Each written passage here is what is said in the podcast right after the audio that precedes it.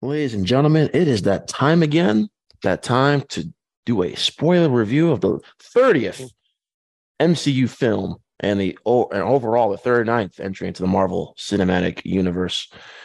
39, still going strong. That's right. I'm calling out all you MCU haters who think the MCU is dying. Tell that to the $84 million opening Black Panther had on Friday.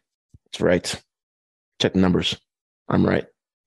Anyway, yes, Black Panther: Wakanda Forever. It's out for the entire world to see, and Ben and I, as well as our guest today, we are going to be talking about it in all of its great spoilery detail. So, of course, if you haven't seen it, what are you guys doing here? Just, save this for later. Go out, watch the movie, come back, and listen to us ramble on and talk about Black Panther: Wakanda Forever. Or if you don't care about spoilers, go ahead, stick around. We appreciate you sticking around and listening to us. Mm-hmm. But as always, ladies and gentlemen, I am joined by my great co-host, Benjamin Saunders. Ben, how are you today, good sir? Doing good. Glad to be back at it. I'm talking about one of our favorite things. That's MCU. Right. The MCU. And joining us today, Mr. Zach Sells. Zach, how are we, sir? I'm doing good. Here to talk about one of my most anticipated MCU projects, honestly. The more I thought about it, I was like, I am pretty excited for this damn movie. So, and yeah, that's pretty much it. I'm glad to talk about it with y'all. Anticipated is a strong word for me, Zach, when it comes to this film, because I really didn't have. I was neither worried nor very much, had this high up on my list until that first trailer came out, and then we were all kind of in shock by how great that trailer was, and it went up very, very high up. But, then we talked about it before on previous rundowns about all the behind-the-scenes drama, and then just the tall task of making this movie without Chadwick. And I still think they did the right thing in not recasting. I think that was the right move. Yep. There are others who disagree, and that's fine, as long as you can be polite about it and not be a Twitter douche and start fights. Zach, you know what I'm talking about. So, Zach, are you still on Twitter, Zach, or did you cut that out? I just get on it. I don't interact. I don't even post anything. So. Yeah, no, neither do I. Just that's going on there, catch up on my film news. I get mad and just close the app. Yeah, that sounds about right. That sounds about me too. So, and I know, Ben, you don't even know what Twitter is, right? No, that's like the blue bird thing, right? If it's still a bird, I don't soon know. It'll be Elon Musk's face instead of the blue bird. But true. Conversation for a nope, we're never going to talk about that. So we are going to talk about Black Panther: Wakanda Forever. This no structure today because it's just the three of us gentlemen here. No structure, just like Phase 4. Ooh, starting early. No, it doesn't start early. It happens every day. You're just not there. You're just not there. It's once a day with this kid. Don't send me something that just pisses me off. But that's okay. I know how to piss them back off anyway. I just send them bodies gifts now, and it annoys the hell out of them. It is a back and forth anger conversation. It really is. So, guys, before we really go ahead and talk about the film and everything, let's kind of just talk about our overall experience, our thoughts going into the movie. And for the people who are sticking around and haven't seen it yet, just give our brief non-spoiler thoughts before we go into spoilers. So, Zach, I'll start with you. Just talk to us about how you were feeling going into it. Were you hyped? Were you a little nervous? And then tell your thoughts, non-spoiler thoughts, brief non-spoiler thoughts before we dive into all the great spoiler details. I was, like I said, this was one of the most anticipated ones coming into Phase 4 this year, especially after the trailer. I was blown away by that trailer. And then when I saw the trailer in theaters, I teared up, which is very rare from a trailer standpoint. So I was really excited. Leading up to the release this past week, I kind of got my hype down just because I saw the Rotten Tomatoes score, which is a fair score. It's just it was a little too high for me. I was like, okay, this sometimes when stuff is in the 90s, especially MCU project, I want to go in with a little bit more little tame expectations. Just that's just the way I think of stuff with the MCU project. So going in with that, But knowing the stuff I've been hearing on Twitter and stuff, I was just, again, going in with mild expectations. But walking out, I posted on my Letterboxd and my Instagram, from the first frame to the last, I was like in a constant state of grief. And like I had tears in my eyes the entire time. I don't think any movie has made me instantly cry from the first 10 minutes. I don't think there's been any movie that has done that to me. So that says a lot about it. It's really hard to talk about this film without spoilers. But for me, it exceeded all my expectations. It's a perfect tribute for Chadwick. Ryan Coogler should never be underestimated again for his directing abilities and just how he can handle a big, grand story like this. It's one of MCU's most personal films. So with that in mind, this is a hard watch. I want to watch it again already. I've seen it twice, but I can't see myself going back and back and back to go and watch this just for how emotional it is. So basically with that, that's pretty much my non-spoiler thoughts.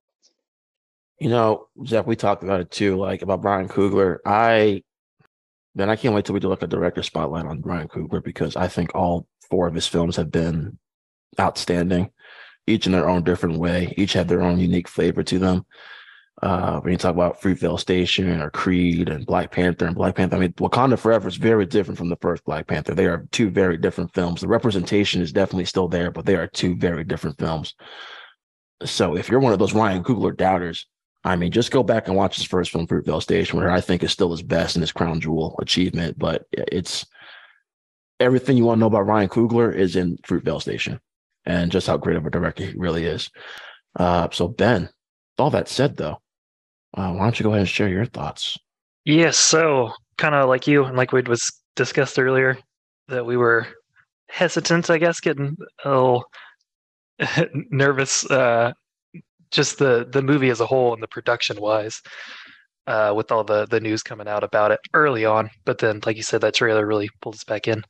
And yeah, I watched Fruitvale Station not too long ago. I forget what it was, but and I still need to see Creed. But anyway, yeah, I was getting more and more excited as it came up, and then of course the score is really good.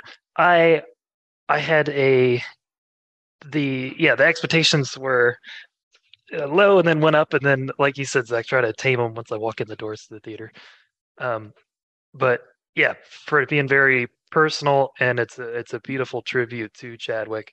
I really like that they didn't recast T'Challa, and they kept it part of the story.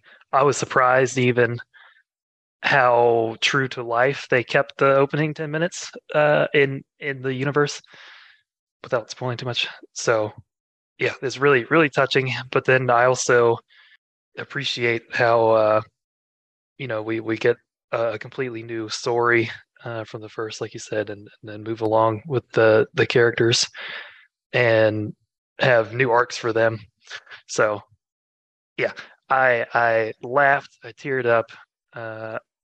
It was action packed, made me think a lot about in-universe stuff and, real life too, which whenever a movie can do that, I think this is really good. So I don't know where it ranks overall yet, but it was really good. Yeah, there's a few nitpicks I guess I have with it, which we'll get into. So not perfect, I'm trying to say, but was really good and still exceeded expectations. Yeah, when you look at conclusions to phases, you look at phase one, you have the Avengers, and that was. When that film ended, that was clearly more of a setup, not just for phase two, but for, phase three and what we got with Infinity War and Endgame. And then with phase two, you had that end with Ultron and Ant-Man. That was clearly more set up for the start of Civil War. And so I had a bit of a worry going into this because I was hoping they would tie this into the larger MCU, be more standalone. Because I think that's what this film needed to be. And for about 98% of it, they did that. There's that 2% I was not happy with about a certain character, which we'll talk about. And I've already voiced my frustrations with some people about that. But there is no other way to put it for me that Coogler just exceeded all my expectations going into this, because I loved that first trailer so much. Second trailer was still good. Actually, I don't even think we did an episode about that second trailer. But yeah, that second trailer was very good too. But that first trailer that released, I think, was it Comic-Con, Zach, Ben? Was that Comic-Con or was that? Okay. All right. Thank you. See, that's right. Because we all talked about it with Darren on an episode during our Comic-Con breakdown. So yeah, that first trailer came out and was outstanding. And I was like, I hope that trailer is this movie, because we've seen dramatic MCU trailers before, and then it turns out to be more of comedy joke fest. So I was really hoping that this wouldn't be the case with this film. And thankfully it wasn't. The opening 10 minutes, it's probably my second or third favorite opening to an MCU movie because of them. What you were talking about, how in world they kept it. I still think the opening minutes of Endgame are probably still my favorite just because of how haunting it is. But there are two very different openings, and it's kind of hard to compare the two, but it's a very, very strong opening. And I appreciated the Marvel logo intro they did this time. That was beautiful. I love that. And that's kind of when the tears started for me, honestly. Mm-hmm. I haven't cried, and I said this on my Letterboxd, I haven't cried this much in an MCU movie since Endgame. And, you know, I've cried during Eternals, I've cried during No Way Home, but this was just there was another layer added on to the crying today because of the presence of Chadwick and how much we all miss him. And I mean, we're going to talk about it here in a second, but performances, but goddamn, Angela Bassett and Letitia Wright just bought their A game to this movie, guys. And Letitia Wright, we all know how great Angela Bassett is. She is an icon. She is a legend in the industry, but Letitia Wright was she had a lot to do. A lot was put on her shoulders, and she carried this film so well. And I can't wait to talk about it in more spoiler detail, but I mean, everyone was great. Tana Huerta, that's how you pronounce his last name, right? Huerta, I'm pretty sure. Sounds right. If I mispronounce it, I apologize. But Namor. In two Black Panther movies, we have had two outstanding villains in the MCU with Killmonger and now with Namor. I mean, God, they have just nailed the villains. They really, really, really did a great job with Namor, especially with his backstory. So yeah, Wakanda Forever is I said it was a Marvel epic, and I still have those thoughts. It's a beautiful tribute, like you guys were both saying, and it's a amazing epic and a great conclusion to the very divisive Phase 4. Whether you love it or whether you hate it, I've kind of now, I think it hit me today, this is probably my second favorite phase of the MCU, just because of how different it is, and people have been asking for different. And then they get different, and they want to complain. And some are complaining for the right reasons, like they have valid arguments for why they do or don't like it. Some don't, but I think we can all agree that Phase 4 has been very experimental, and I hope they take some lessons and apply that to Phase 5. The good and the bad lessons. Looking at you, Thor: Love and Thunder. So, with all that being said, guys, let's go ahead and dive into spoilers now. I kind of want to start, guys, with where I think this film's biggest strength, and that is the performances, which I think I am 99% sure Angela Bassett's going to get nominated for an Academy Award for Best Supporting Actress, especially now that Michelle Williams, very, very strangely, is going for campaigning for Best Lead Actress instead of Best Supporting, because if she was going for Best Supporting, she was probably going to just walk away with that award. But since she's going for Best Leading Actress, I think Best Supporting Actress it's up for the taking. And I think Angela Bassett made a great case for herself to take home the award. Now, obviously, there's still films we haven't seen yet, like Woman Talking and She Said and stuff like that. But, I mean, guys, goddamn, Angela Bassett just nailed this. She was absolutely phenomenal. So, Zach, I'll go ahead and start with you, man. Talk about some of the performances that really stuck to you the most.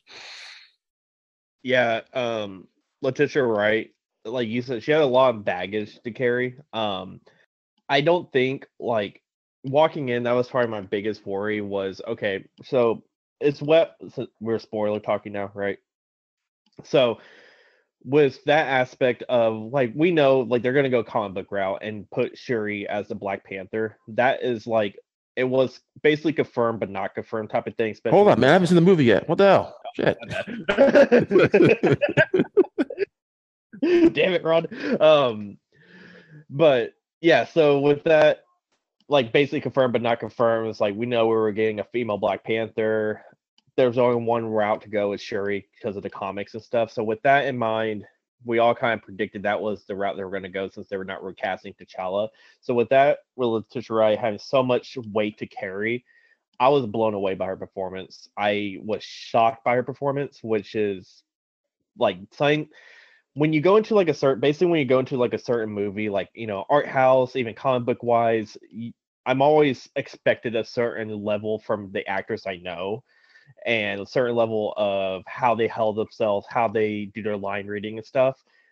I did not expect this from Letitia Wright. I did not expect how powerful her performance is going to be, dealing with all this grief, having Shuri be like kind of an agnostic character, like kind of teetering from does she believe in the ancestral plane, and like battling with her own beliefs, and then battling being basically going to be the future queen of Wakanda, and being kind of, people are pushing her to get remake that flower that gave T'Challa his powers. I forgot the name of it, but basically try and recreate the heart-shaped herb. Yes, try and recreate it. Trying Angela Bassett's character is trying to get her to recreate it to become the Black Panther and stuff.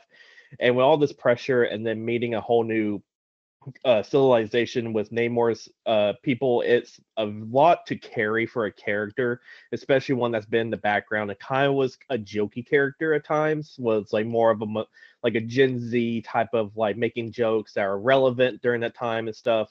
So with that in mind, and going for a completely different route that's more powerful than ever for this character, I was blown away. Letitia Wright really stole the show. I think MCU wise, she's definitely in the top three for performance wise now for me, just from how powerful she is. And then Angela Bassett, it's hard for me to cry when the performance is good. It's more I'm crying on the subtext and what is the performance is telling me and what the story is. But Angela Bassett, her line delivery in that scene where she's talking to Okoye about who she lost, that got me so bad. I did not expect, like, because we've been hearing the trailers, like it's like the background of the trailers.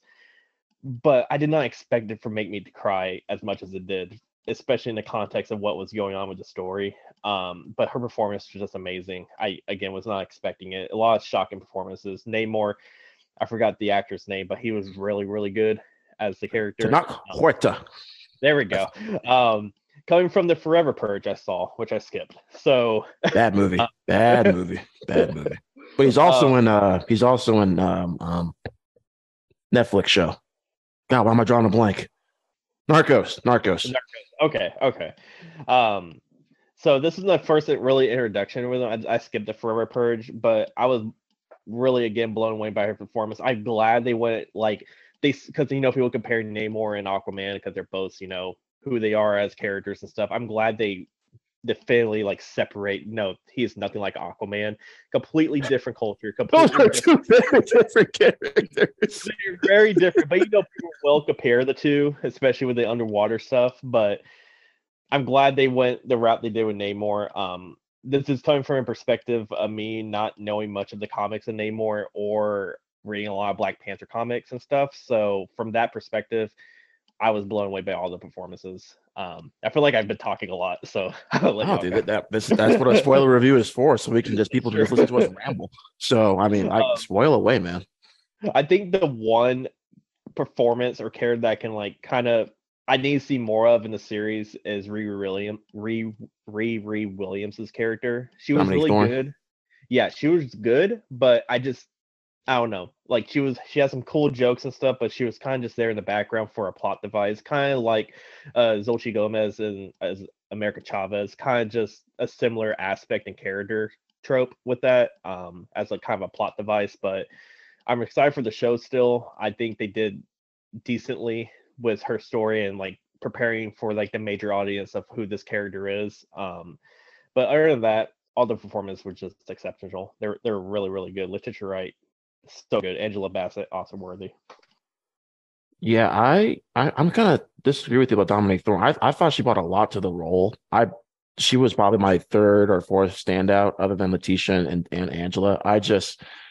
I said this too in my Letterboxd review. She just gave off that Tom Holland Civil War energy, man. Like what a great introduction to her character. And just that dorm room scene And all three of the times I've seen it, like, audiences have just cracked up and just enjoyed that scene. I just love their banter and her and Shuri. God, I wish we could just get more time with them, because they work so well together.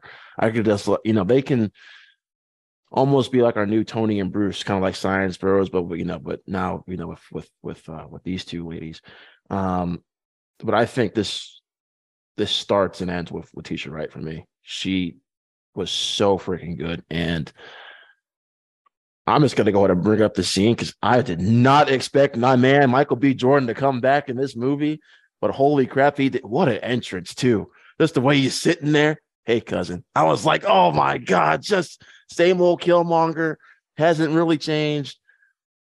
And you just see all the rage he brings up in Shuri. That was a turning point for me, guys, where I was like, holy shit, this is another level of Letitia Wright I did not expect to see in this movie.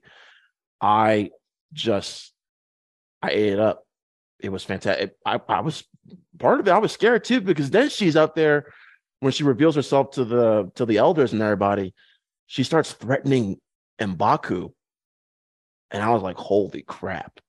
Letitia, and it's believable, too. Like, it's not just like, oh, okay, that's cute. That's funny. Okay, no. It's like she brings this fierceness to this role, which we didn't really get to see in the Black Panther, in the first Black Panther movie, because we didn't really need it, because she was more there for the comic relief. And she was great as the comic relief in that first Black Panther movie, but that's kind of what she was used as. So, which makes this performance all the more impressive, right? So, I mean, Letitia Wright to me was the biggest, just completely stunned. I can't say yet, Zach, top five, but it's, with phase four, we have definitely seen some of the best performances in the MCU, whether you're looking at Elizabeth Olsen in Multiverse of Madness and WandaVision, Tony Leung in Shang-Chi, William Dafoe and No Way Home, Tom Holland and No Way Home. I mean, she's right up there with the best of the best in terms of phase four performances. But it's close, Zach. I can't get there with you right now, but if I think about it some more, I might eventually think about it, or might place her in like a top five all-time MCU performances, because it's such a powerful performance. But yeah, I just loved Dominic Thorne, and I'm still iffy on why we need an Ironheart show. I'm going to wait to see, we'll get some footage and stuff, I'm sure next year probably, but if the show's bad, it's not going to be because of her, this movie, because I don't think I've seen anything else from Dominic Thorne. I think this was just my introduction to her. I don't know if you guys have. Oh, wait, no. Ben, remind me that movie in 2018 with Regina King. If Beale Street Could Talk. Yes, thank you. I think she was in that, right? Uh-huh. Okay, thank you. I just pulled it up. Yep. Oh, you did. Okay, thank you. Yeah. Okay. She was also in Judas and the Black Messiah. Okay. Oh, that's right. Was she? I've only seen the movie twice. Judy Harmon is her character. I gotta look this up. Hold on, man. I'm gonna look on Dominic Thorne's name. Hold on a second. Shit. While you do that, can I go on about Shuri again? I just saw. Yeah, go ahead. With Shuri, I think what makes it, I can't see, because there's an elephant in the room when it comes to female superheroes and those performances. There's always going to be that culture behind that toxic comic book fan of oh, she's a Mary Sue and stuff.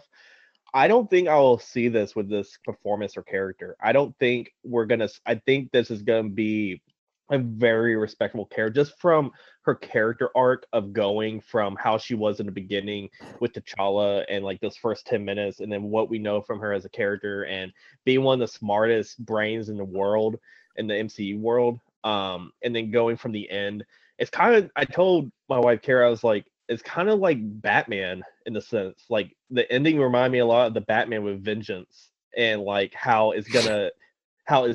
it's two completely different movies, but it deals with grief and vengeance in a very different light.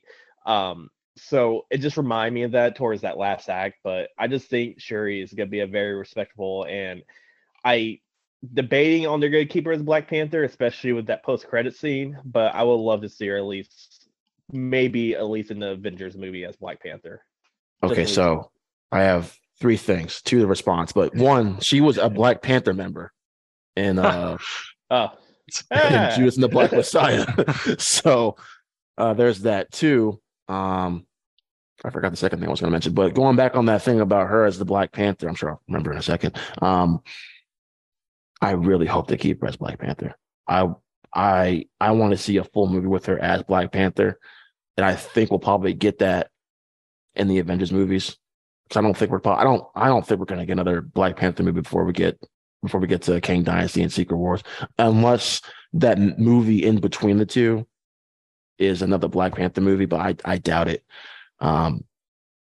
Plus, there has been some speculation about young T'Challa being, in Young Avengers and stuff. I still don't know if we're going to get a Young Avengers. They haven't. They definitely have laid the groundwork and planted the seeds for that. I just don't know if we're going to get that in this phase or this saga. I think it's just going to be Avengers. They're going to be like too old to be called Young Avengers. They're going to be all in their 20s. Character-wise too, so I just think it's gonna be Avengers. Right. I would hope so, because we really need to see these people work as a team. Our candidates for Young Avengers right now is Kate Bishop, maybe America Chavez, a young T'Challa, maybe. Yeah, that's you would have to age them up a lot. Yeah. And then maybe bring back Wanda's kids somehow, some way. Other than that, I don't know what other contenders. Because you can't demote Tom Holland's Spider-Man from being in the Avengers to being the Young Avengers. He'll be a mentor for the Young Avengers. Well, see, I had a theory early on, Ben, that Hawkeye would be a great mentor for the Young Avengers. Yeah. How he was a mentor to Kate. He is in the comics. Right, exactly. So if they go that route, I would be down for that, because I think that would be a great way to kind of close out Jeremy Renner's chapter in the MCU. Although, I think Hawkeye did that perfectly. But I want to go back, Zach, not to get totally off topic here, about your thing comparing it to the Batman. I think there's a better comparison. That's a good comparison, but I think it's a better comparison. It's a very similar arc Shuri goes through in this movie to what T'Challa goes through in Civil War. And they kind of have the same ending, right? Of where they realize vengeance has consumed them both. Because when Black Panther, so T'Challa was just going to go through everybody to get to Bucky. He didn't care who he had to go through. And so, and then of course he learned his lesson once he found out the truth, right? And then Shuri is 2 seconds away from killing Namor, and she sees her mother. Show them who you are. And I was like, oh, I got chills. I literally got chills just watching that on screen. So, and hearing that line, it's. I still think there's some anger that Shuri's going to have to work through. But of course, with the ending, I think the ending symbolizes that she's finally starting to go through the process of, mourning and truly moving on. So I'm not sure how much time's going to pass on from this movie to the next time we see Shuri again. But I think then, Zach, you look at those two movies, Civil War and this, I think you look at that and the very similar paths they go through. T'Challa with his father, now Shuri with her mother and her brother. So, but the Batman example was still a very good one too. And they both took 3 hours to get there. So, it ended with vengeance. Oh, hey Ben, it's your turn. Hey, what's up? I am here too. I agree. Yeah. Okay, moving on. Yeah, you guys covered a lot really well. About Angela Bassett's speech. I was going to say that too. You took the words out of my mouth, that we've seen part of that speech so much in the trailers, and then it actually happens, and I got goosebumps still because of her performance. Yeah, shout out to everyone you said, and then also Winston Duke made me laugh several times. He, I guess, he's badass too with all the action stuff, but I think he had some good funny lines as well. And then Lupita Nyong'o, who didn't have as much to do, which makes sense I guess in this movie than last time, but I love the way they went with her character, and her coming up later in the story, but then getting into the fold again. And of course we get the reveal of why at the end of the movie. So, and she's always great as well. So yeah. But going on back to that speech with Angela Bassett, what's great, because we saw, like you guys were saying, we saw parts of that in the trailer, But then she keeps going and she brings up Killmonger and how, you know, she stuck and how Okoye stuck by Killmonger when he overruled T'Challa for the throne and all this stuff. And, you know, sometimes, you know, when I'm watching, you know, when I was watching this movie, I'm like, I don't know, especially when they're talking about T'Challa. I don't think these are these characters characters crying. I think they're just legit actors are just tearing up crying over you know, the loss of their friend. And I think that just added to the emotional depth of this movie and how, and hence why we were all crying so much. One of my favorite scenes, though, and it's a very brief scene, but it's between Okoye and Nakia.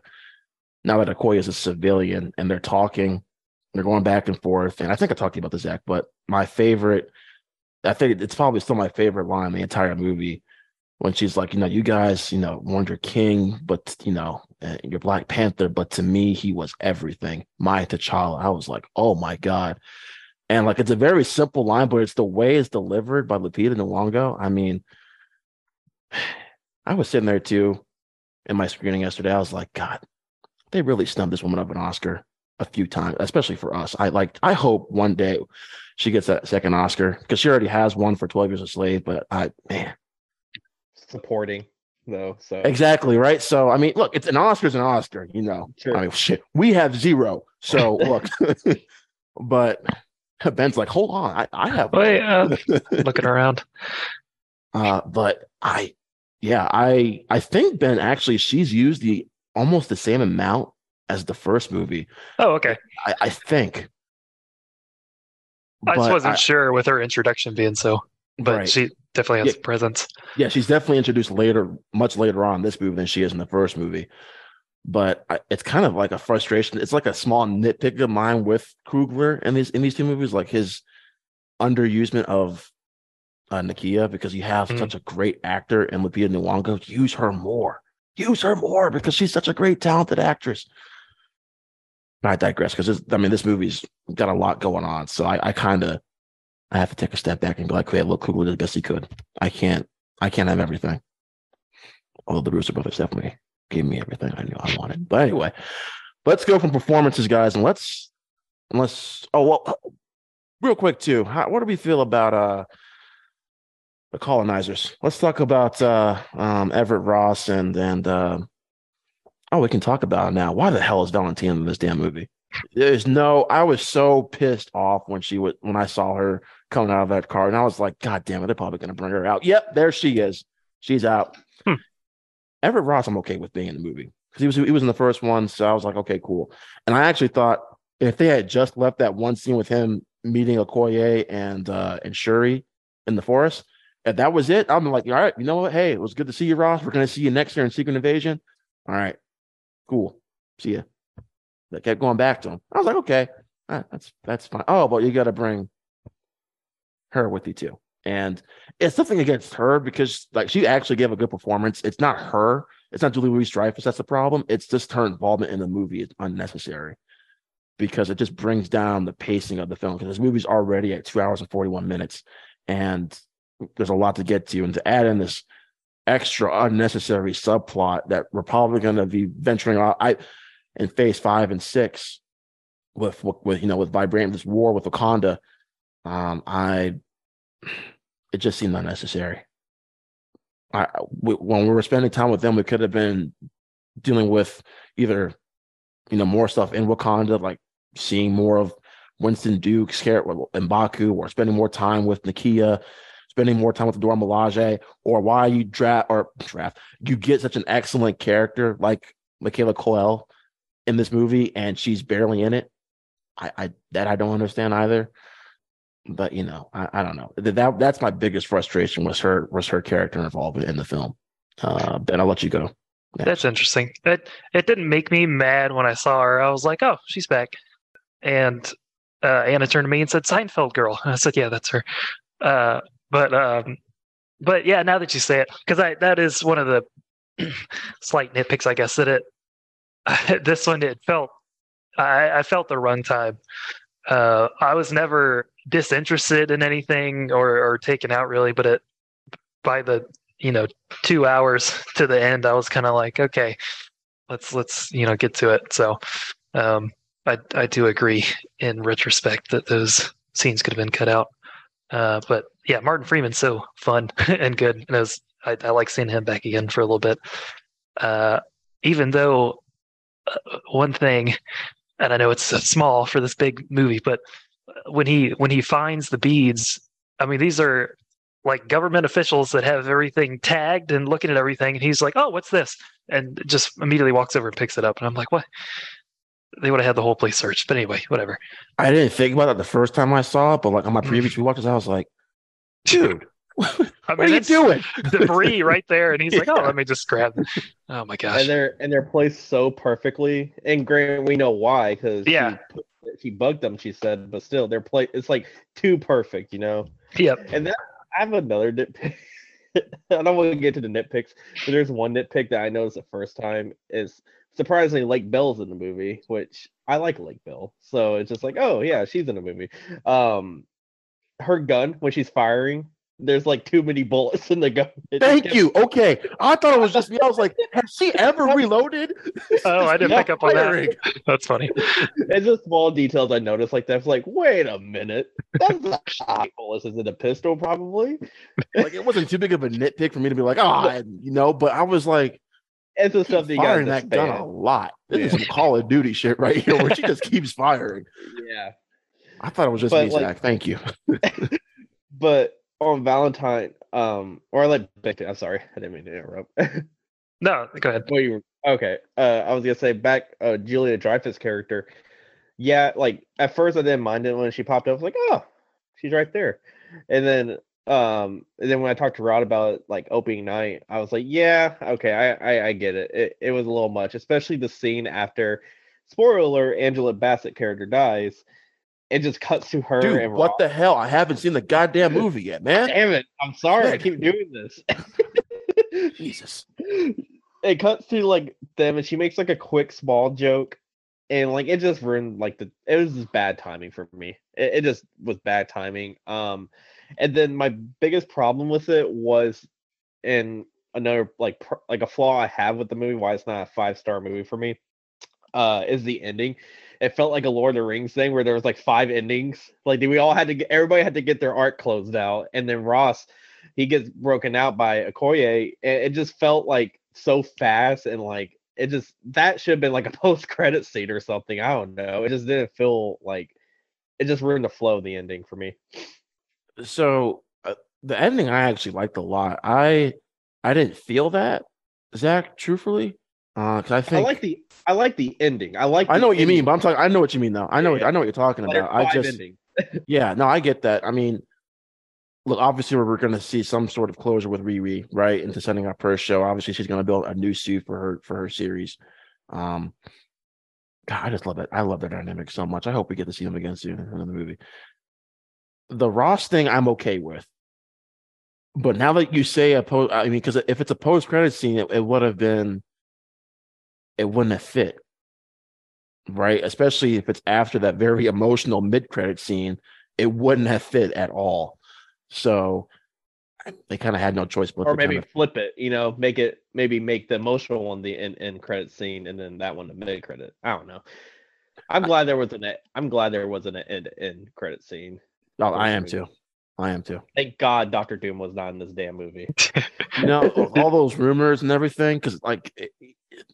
The couple months leading up to the movie, I mean, Twitter every day was basically like, it's confirmed. Dr. Doom is in this movie. He's here. And I mean, we were all getting worried. Thank you. And I think even producer Nate Moore came out and said that it was never part of the plan to have him in the movie. So he can say it was never part of the plan. I'm sure that thought probably came up once or twice during the early draft process for the script. I believe Storm was going to be in the movie before Dr. Doom was ever like considered, maybe. I think Storm was going to be the conflict before Chadwick's passing. I think that was like one of the very early scripts of Black Panther 2. That's interesting. Yeah. Yeah, I think... go ahead, Ben. Go ahead. No, go ahead. No, finish your thought. Well, I was just going back on that Storm thing, because I think the original plan was to kind of have T'Challa and his difficulties of being king after the events of Endgame, after the events of the snap. That's kind of what I read. So I don't know if Storm was a part of that plan or not, Zach. I mean, you could be right. I bet very well could be, because, I mean, look, they mentioned mutant. They mentioned Namor is a mutant in this movie, so they very well could be. I still think there's a rights issue, though, for some reason. I still think they're battling some rights issues with the X-Men and how they still can't use certain characters until like 2025, I believe. So I'm curious how that Deadpool movie is going to work out. So conversation for another day. But yeah, I'm not sure. I'm not sure. Look, I'm happy with the story we got, though. I think this was a great story for Wakanda Forever. But well, let's move on from that then, and let's move on from the performances. I'm trying to think if there's any others that we missed here. I think we talked about them. Well, obviously, did you guys want to talk about Michael B. Jordan real quick? To me, that he just felt like he had never, the character never died. Like, he is still the same old Killmonger from that first movie, and great way to kind of have him as a cameo in this movie. That was a really big surprise for me. Go ahead, Ben. I agree. Yeah, it was a surprise to me too, because they build it up that she's going to see Ramonda in the ancestral plane, and then I was kind of thinking, I was like, well, but if she's going there, then I feel like, you know, we want to see Chadwick there too, which of course they can't do. So I was like, where are they going to go with this? So it was like double shock to see that it was him. So yeah, that was really good. And then how we don't get like the ending of their conversation, right? That's pulled up later when she's when Shuri is battling Namor. So that's right. They go back to that conversation. Yeah, where she's like, I'm gonna sit over and watch him die, something like that. Yeah. Or stand over and watch him die, something like that. Right. Very, very powerful delivery from Letitia, but. Yeah, so yeah, that was a big surprise. I liked that inclusion. Zach, any thoughts on Michael B. Jordan's appearance? There was a part of me was like, maybe we will see not a CGI Chadwick. I don't think that was ever the consideration. But I think we were going to see a back of a head. I thought that was like he was going to be standing there and then it's going to cut away. Like we won't see a conversation, but it was just going to be the back of his head. There was a small thought of that, but then when it was like the throat or like the council room all flooded, I was like, okay, it's gonna be her mom, obviously. But then it was Michael B. Jordan. I was like, holy crap! There was always rumors that he was gonna be in this movie, but I thought maybe they saved him, because this also brings closure that he did die officially after the first movie. So that was good to see. Of like, so his character is done, but seeing in the small cameo, I think that's probably the best thing we're gonna see, because it is kind of, that's always been the flaw with the first film. It's like you killed him off too soon because he was such a great villain, but there was no other way to go. I can't see him being alongside Wakanda during Thanos. There's just, it would not happen. But I think it was a great cameo. Basically, it was a great scene, great powerful like surprise. And the second time I saw it, people gasped. The first time, not a lot of people gasped, but the second time, a lot of people did. So yeah, I think it was seeing a good like utilization of Michael B. Jordan and seeing Killmonger on the screen again. Yeah, the first time I saw opening night, they got a pretty big, not, you know, bit of round of applause from everybody when he showed up. Today when I saw it, everyone was like, "That's why I hate those 10 a.m. showings, Zach. I really do." Not as fun. For real, seriously, I don't know. There was a moment though when Namor, when he punches M'Baku, like when M'Baku spotted him from the back and he like quickly does that, everybody went, "Oh!" Like, never. Well, that's a great segue, because let's talk about the action sequences, because the action sequences here are, I want to say this to Mr. Coogler, well done, sir, because you did a much better job with the action scenes in this movie than the last movie. Well done. Very, I think, yeah, I was going to say that. I think you mentioned that to me when we were talking about it after, like very, very much influenced by Creed a lot. There is one sequence in this movie that I just get straight up chills, and it gets my blood pumping. It is that chase scene, and which leads into a fight on the bridge. Yeah. Honestly, that is probably one of my favorite sequences of any of these MCU Phase 4 movies we've had. I think the only action sequence I might like a little bit more is either the Shang-Chi bus scene or the apartment fight between Peter and Norman, because that fight was just brutal. But this, because I mean, it starts out as a great chase scene, Mm-hmm. But then it it's just turned into this brutal fight with no music. And I love that. Just Okoye being the badass that she is, going up against, what is the guy's name? Namor's, it's like his second or third in command. Let me see if Wikipedia has it here. Atuma? Yep, there it is. Atuma. Yeah. I love their fight scene. And then when she dislocates her shoulder, that my entire and I was like, God damn, I felt that shit. Like, oh man. Well, we're very well choreographed. It really just shows you how powerful the Dora Milaje are. Mm-hmm. They can whoop your ass with their eyes closed. Because I mean, she's putting up a fight against these mutants here, and she's barely breaking. I mean, obviously she's breaking a sweat, but it's like, you know, it's just very impressive. I always love watching the Dora Milaje, you know, in their action sequences. But yeah, that fight scene and chase, I loved. And seeing Riri's suit for the first time, I loved that. Seeing her fly, definitely got a lot of Iron Man 1 vibes when Tony's flying his suit for the first time. There was definitely some inspiration there. There's a lot of references, I feel like, to that first movie. I mean, even when she's going high up to take down the drone and everything, I was like, oh, this is just like his first flight test. And please don't bring him back. But anyway, yeah, I just loved every single second of that sequence. It was so well done. Ben, go to you next, sir. There was a collective gasp as well when he, shove her into the her spear that's in the bridge, and she hits her head and falls back. No, that's when she dislocated her shoulder. Oh, that's when the shoulder. Okay, Then that was when everyone gasped. The loudest apart from the end, probably. But yeah, that I agree. That whole scene. And I've only seen it the once. I picked up on the no music as well.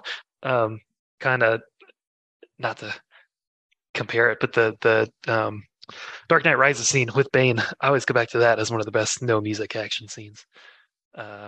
Fights, one-on-one fight. I can't stand that fight. Yeah. I forgot you don't like that one as much. Well, it's really just all of Nolan's hand-to-hand combat scenes are really laughable. It's just bad. I don't know. I like the speech and the breaking of the back, and that one, which I guess kind of your spirit, oh your mother. Yes. Great monologue. What you said, yeah. But yeah. It was this. That scene was really good. There's a little spotty CGI now and then, but I don't. It wasn't really with the action as much, except maybe the end with Shuri a couple times flipping around. It seemed a little too fluid, or her suit seemed too shiny or something. I don't know. Especially her falling out of the plane too. That was all practical. Jet. None of that CGI. All that was practical. Okay. Well. Yeah. Awkward. But yeah, and then the ending. Well, we talked about. Excuse me. The ending of the original gets a little too much with the rhinos and everything, and the train flying by. This one was cooler with the personal fight and then the fight on the ocean, but I feel like they would have brought more than one ship, maybe. That was a little odd to me, just one big ship, and then they get cornered. I mean, they put up a good fight for a little bit, but then kind of get cornered at the end. So, I don't know, some of that felt a little weird, like story-wise, but other than that, the action was really cool. Go ahead, Zach. Yeah, y'all pretty much, I agree with y'all. I love the first thing I noticed instantly was like the Creed influence that Coogler had with the action scenes, which I appreciated. I know like the ending of the first Black Panther is heavily criticized for the visuals of when T'Challa and Killmonger fight in the little train thing, with like the sonic waves, and like the visuals are very wishy-washy there. So it felt like Coogler was like, all right, let's step it up. Let's do something more grounded and more personal. And I really appreciate it. It's not an action heavy movie. It's a very, again, more personal movie. Like there's about like 3 to 4 big action scenes, and that's all I needed. I love the story driven nature of the movie and the character driven narrative, but the action scenes are great. The Okoye scene on the bridge is probably the best in the entire movie, just how brutal it is and just how like I was not expecting that. And I always appreciate when the action scene has no music in it. You just hear like the sweats and the grunts and the brutality of like the people fighting. That's always what I like. When Namor sneaks up on Wakanda and attacks, that was a really good, impressive scene. I've been seeing a lot of people criticize the slow-mo. Like, there's a lot of slow-mo in the movie.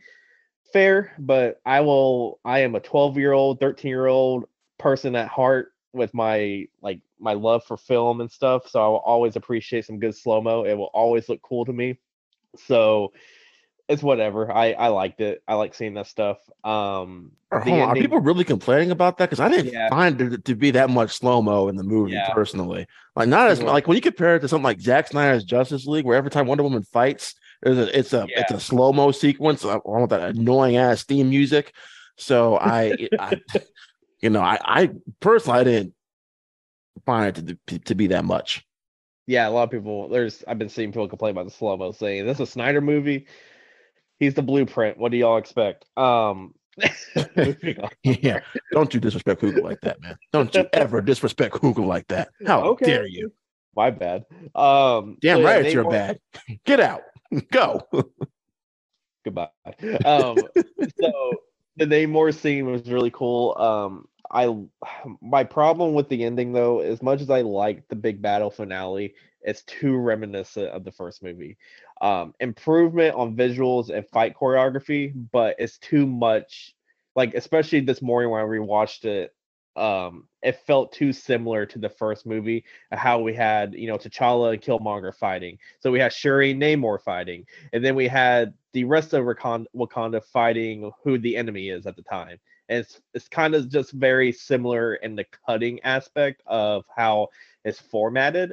Two different completely stories, two completely different motives and fights, but format-wise, it felt very similar to me, especially on the second watch. Not a big complaint, but it's something that it's just very noticeable. But this one is very much a bigger improvement than that. It did, however, feel a bit short. Like, it felt very, like, Namor instantly gets caught. It's just, like... is very smart on like is a very like he wasn't expecting it type of thing, but he instantly gets like pushed around from with Ironheart and Shuri captures. So it just felt very fast, especially how big of a threat, how long apparently Namor's been alive.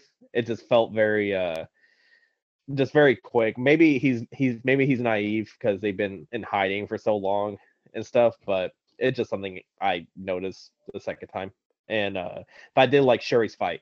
I wish they had the shot from the trailer, though. I love the shot where the claws like come out. They didn't have that shot in the trailer or in the movie, but I was waiting for that shot. I was like, is it gonna happen? I think that was just there to tease that it was gonna be a female Black Panther. Mm-hmm. Marvel, there they go again with those fake trailer shots once again. That's a cool shot. But I love Shuri's Black Panther outfit. That was amazing. Okay. We're going to sidetrack for a second because I want to talk about something I know Ben wants to talk about too. The introduction of Shuri's suit with Ludwig Göransson's score, I get chills every single freaking time. So good. I love Shuri's. I guess you want to call it Shuri's Black Panther theme now, or her theme. I don't know. I haven't seen what they listed as the score on the album yet, but it is. Ben, I get chills. Like straight up chills. And I remember that first time when she lands in front of the ancestors and everybody. There was a big erupting of applause in my audience opening night when we see her in the outfit. I was like, I hope we're not all surprised that she's Black Panther. I mean, it's pretty much labeled on the poster that she's going to be your new Black Panther, but it's just the way it was executed. God, I love that shot so much. So I just want to throw that out there, that the introduction of her suit and everything and her landing in front of the elders was just, executed really well. The only thing, like I said, was the CGI a little bit for me with her falling down. But her acting is so all good after that. All practical. Okay, all right. And then like you said, the music was really good at that moment. But yeah, we didn't have as big a theater reaction to that, which I was surprised. Me neither. Both times I see it, nobody was like, "Woo, yeah!" No, nobody. But to be honest, I do not care. I like that. That's the thing. I was going back with like how toxic comic book fans are probably gonna, call the MCU. What people have been saying lately. I do not feel this with this character for some reason. This one feels like everything just feels so different with this version of Shuri, and like that whole sequence. It just feels like just so powerful to me. It's very reminiscent for some reason of Wonder Woman. From the first Wonder Woman movie, just how powerful it feels. All right, so let's talk about that MCU for a second. I was going to wait till we talk about our State of the Franchise episode we're going to do in a couple of days, but look, I think this has definitely been a phase dominated by the woman in terms of just because we've gotten a lot of new characters introduced, and most of them have been women. I'll probably say more than half of our new main characters have probably been women. And each one of them brings something different to the table. And I haven't had a single issue with any one of them. Even Jane Foster, I can't stand that character. But damn it, they made it work in Thor: Love and Thunder. Many problems I have that movie, she was not one of them. So I'm really sick and tired of that. That MCU, she, whatever you want to fucking call it. It's annoying. It's old. It's childish. Get over it.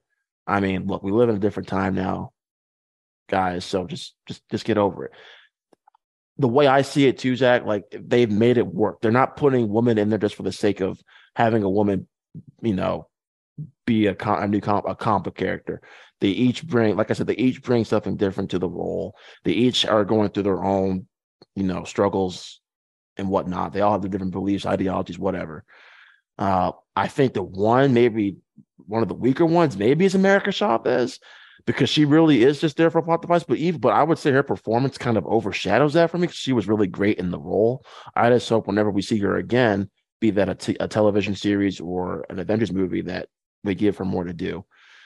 But that just goes to my thing about overcrowding because I don't know when we're going to see her again because there's so much other stuff we've got going on in the MCU these days now. So I don't know when we're going to see her again. I'm very curious, but yeah, I'm kind of sick and tired of that MCU stuff. It's just old and annoying, and it's really just tiresome now at this point. So it's like it's just trolling. It's just it's trolling, but then it's like there's another level of just being excuse my language, but just being a fucking asshole about it. Like it's just you're being fucking annoying. You're not cool for doing it. You're not cool for hopping on that train. Yeah, you have 10 years of male lead comic book movies in the MCU. Shut the fuck up. Thank you. Thank you. And apologies to the kids listening. Blame Benjamin Saunders. It's all his fault. So it's really not, though. Okay. Well, all right. So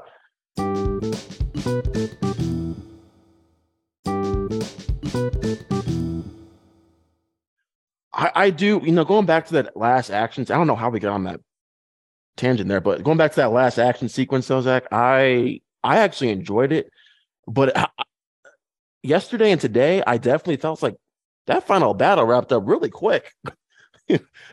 Whoa, that wrapped up really quick. I don't know, because like the first time, whenever we go see these MCU movies, the first time I always go, I never go as a critic or anything. I just go as an MCU fan. Do we even have to call ourselves critics? We're not critics. Shit, look, whatever. Well, you guys know what I mean. But the second time around, I take my notepad. And yep. Bring my other laptop. Take notes. I go to an AMC dine-in. I just place my little laptop on the little thing. It's like I don't need it, dude. I annoy everybody with the brightness in my screen when I type really loudly. How do you guys spell Okoye again? Spell check doesn't know how to spell it correctly. So. Anyway, what are we talking about again? Yeah, action sequences. Yeah, so it really,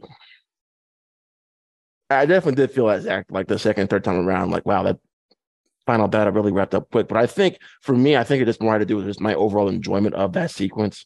Because I think a part of that too, Zach, why I enjoyed this fight scene more than the first one, it's just those damn rhinos in the first movie. I just couldn't get on board. It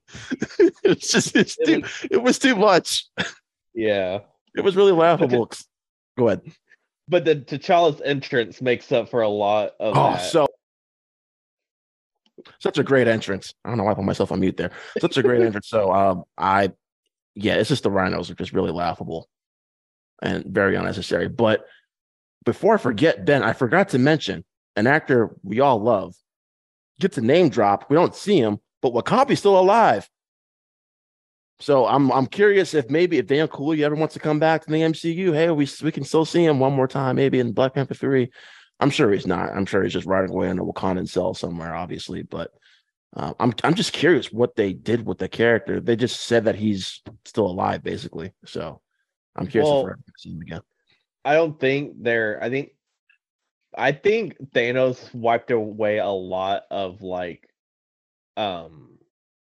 what's the term I'm looking for? Like wiped away like a lot of the slate for a lot of people. So maybe he was dusted, and they're just like, oh, it's been 5 years. I guess you're cool with us again here. Like, because that was the thing is Angela Bassett was like, you can go see your husband. I can't. Is like, so maybe he is like just sitting, chilling on a farm. I don't know. If Okoye got shifted for rank, I'm pretty sure he's probably rotting away in some cell somewhere, but he's allowed visitation rights, so she can go see him if she wants to. That's kind of how I saw it, Zach. But maybe he is chilling somewhere on the farm. I don't know. I just can't see. It's almost like a get a Joe free card if he's hanging out on the farm somewhere or just chilling out with the rest of civilization. Right. Like if you got a permanent ban from Wakanda. So. Well, now all his crops got washed away, with the flood. So back to the cell he goes then. So that being said, did you guys want to talk about any of the other? Well, speaking of that flood scene, I enjoyed that sequence very much too. That was a fun little sequence. Which I mean, we get Shuri getting rescued by Nakia, Shuri and we were getting rescued by Nakia. Then, 5 minutes later, we're into another action sequence. I was like, shit, I kind of need another 5 minutes just to kind of take a break for a second. Yeah.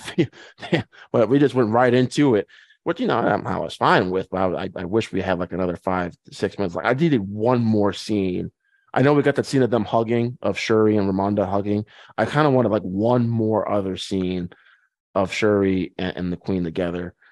Mm-hmm. And we kind of get that with them talking through the beads and everything, but.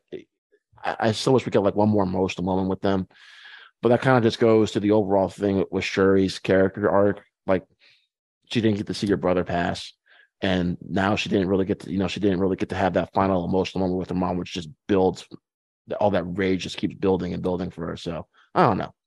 Ben, did you want to add on to that? No, that was really good. Yeah, okay. that flood scene was really cool. Yeah, that was a lot of fun. A lot of fun. I was gonna say real quick about Shuri. I'm surprised we haven't talked about the 10 minutes, the beginning of the movie.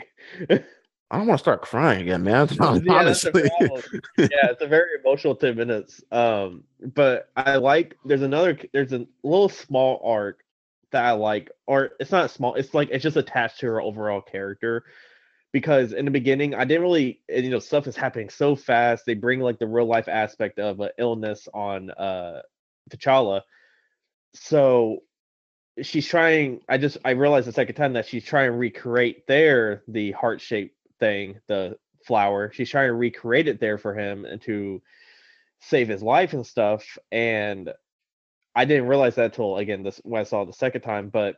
This whole time she's been trying to recreate it, and that's why she stalled a whole year of not doing it, the formula, trying to get it down right, because that's part of her arc of she's one of the smartest people ever and has created so much technology for Wakanda, but she couldn't save her brother.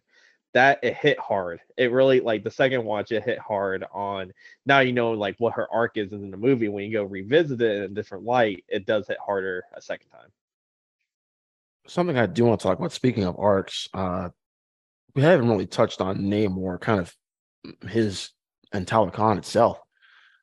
I thought I liked the entire sequence of just visiting his homeworld and kind of seeing where he comes from. I think we really needed that time. A part of me feels like they spent a little too much time there. I think they could have cut some scenes out. I think sometimes it got a little repetitive, but when she gets in, there was a funny joke I did like between him where she's like, I would like to see your homeworld. And it's like, well, you can go in that and, you know, all the blood in your body, you know, all the bones in your body will burst or whatever. Or we have a suit. It's right over here. We have a few. I don't know. That was just really good comedic timing on his part. But it goes back to what Zach and I were talking about off screen before we started recording. Just the lighting was a mess in this movie. I felt like it was kind of hard to see sometimes some stuff. And I felt like the Underwater Kingdom or Talokan was a little too dark. I don't know if you guys felt that too. Just for me personally, I was like, it's nice. It's beautiful. I wish I could see it more. It's a little dark. What I did do though, I'm pretty sure, I don't know if it's going to happen in phase 5, but I'm pretty sure in phase 6 or probably more in the mutant saga, we're going to get that Namor series. We're definitely going to get it. Whether it's going to be a movie or a series, I'm pretty sure it's probably going to be a series, but we're definitely going to get a Namor series. I don't think you spend that much time in Talokan and not do something with that character later on as a standalone thing. So, Ben, what were kind of your overall feelings with everything we saw in Talokan? Yeah, I agree. It went on a little too long. I like that we went there and saw the place, and he's talking about bringing the, how did he say, bring the sun to his people, and he had the ball of light going up and stuff. It looked cool for what we could see.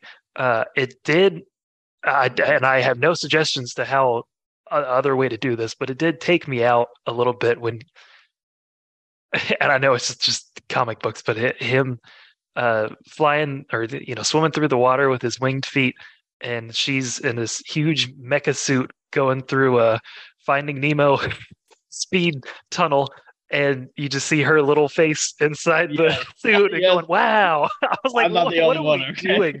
Yeah. It did look a little too, that's the thing. This movie is a little goofy, especially when they get beamed up. I don't know why. Like when they get beamed up, they're just sitting so still. Yeah.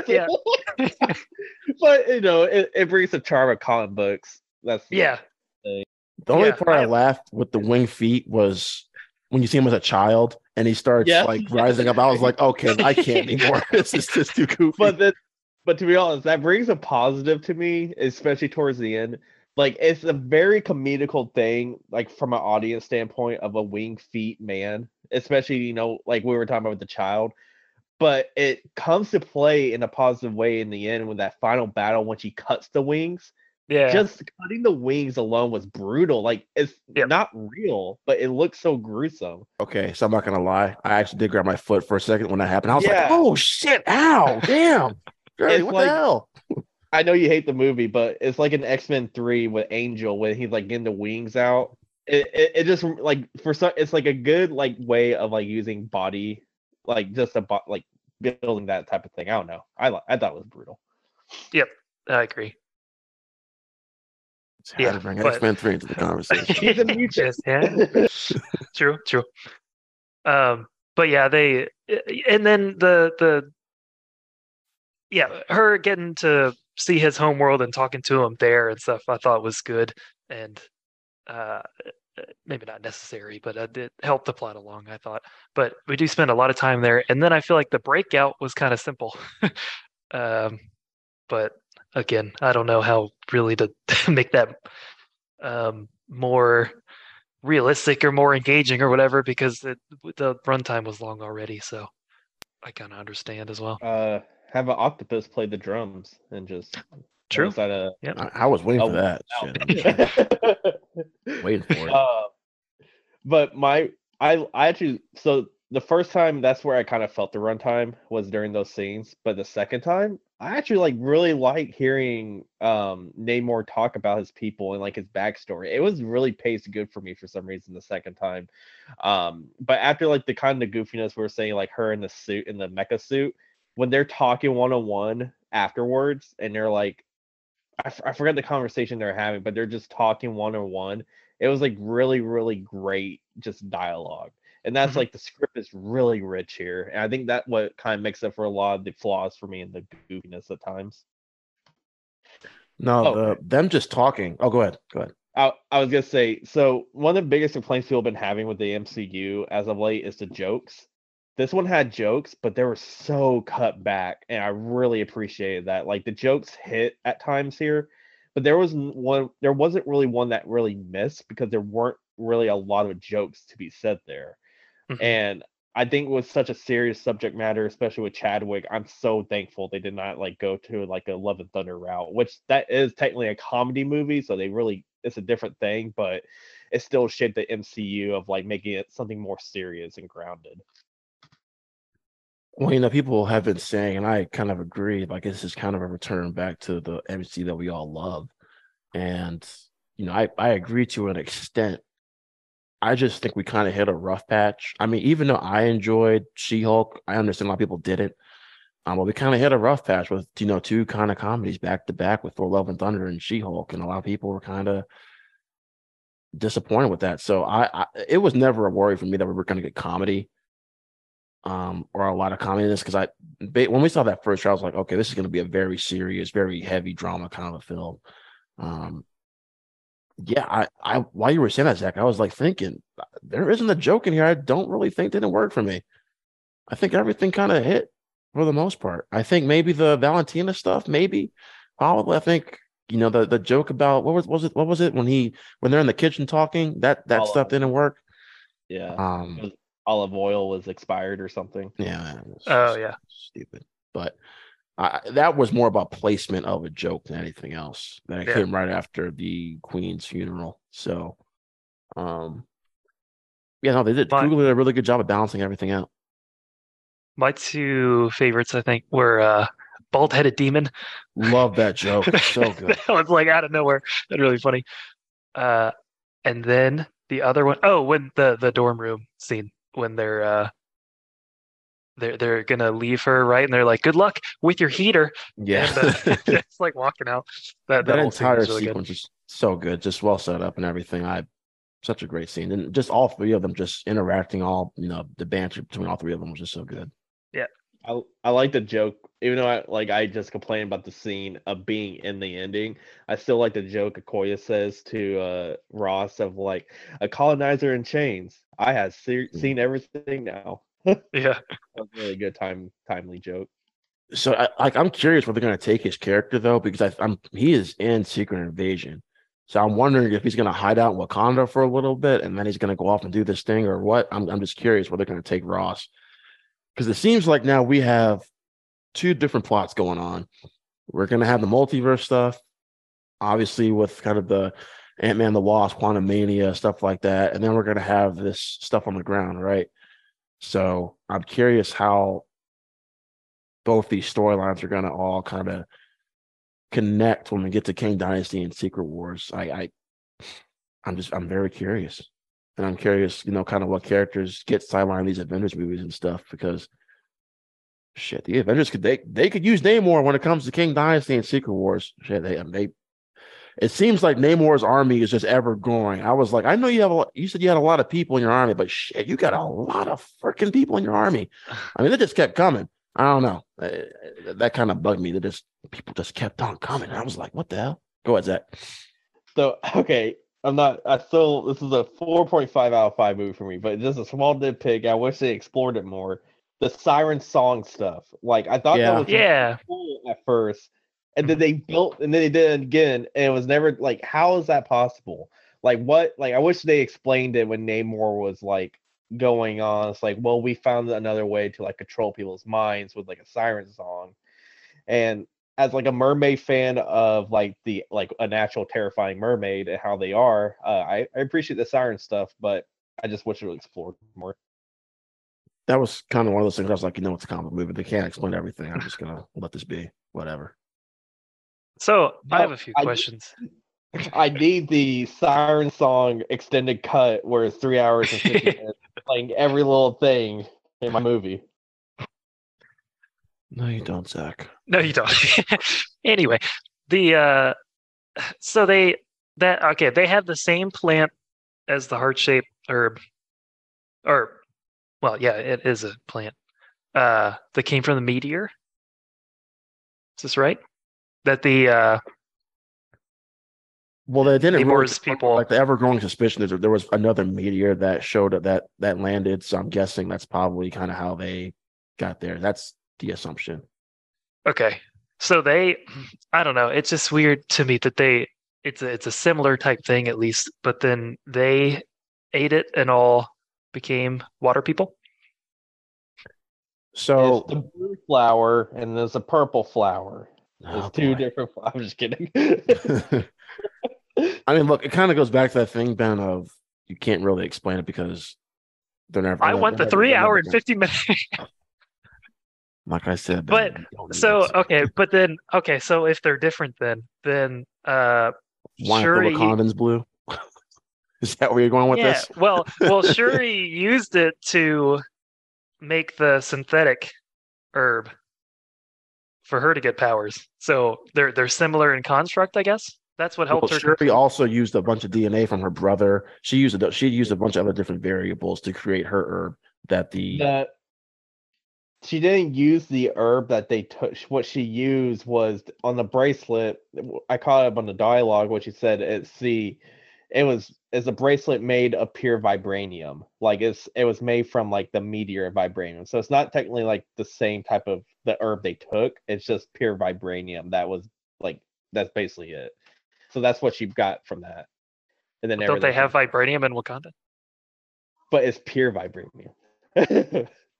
Oh, okay. Emphasis on pure original vibranium. Pure. Oh, not artificial vibranium, not processed vibranium. Organic, central market. Not that you can't find at Whole Foods and Target and stuff like that. Now listen. Okay. I got that makes a little more sense. And then the other thing with the Namor's people wanted Wakanda's help to get Riri, who was the one person in the entire world that they want to keep safe or whatever, that has the knowledge. Mm-hmm. But then they go after her anyway and then end up like fighting the Wakandans? Or is that just like political stuff? Wait, hold on. Say that one more time. Answer my question. No. So they. Damn it, Ron! Answer my goddamn question. Don't wait for the teleprompter. Answer my question. The answer is politics. Okay. Because so what I'm saying is they went to. I was thinking that they were not weaker, but they wanted help from the Wakandans, to find the location. Maybe that's all they needed, the location of Riri.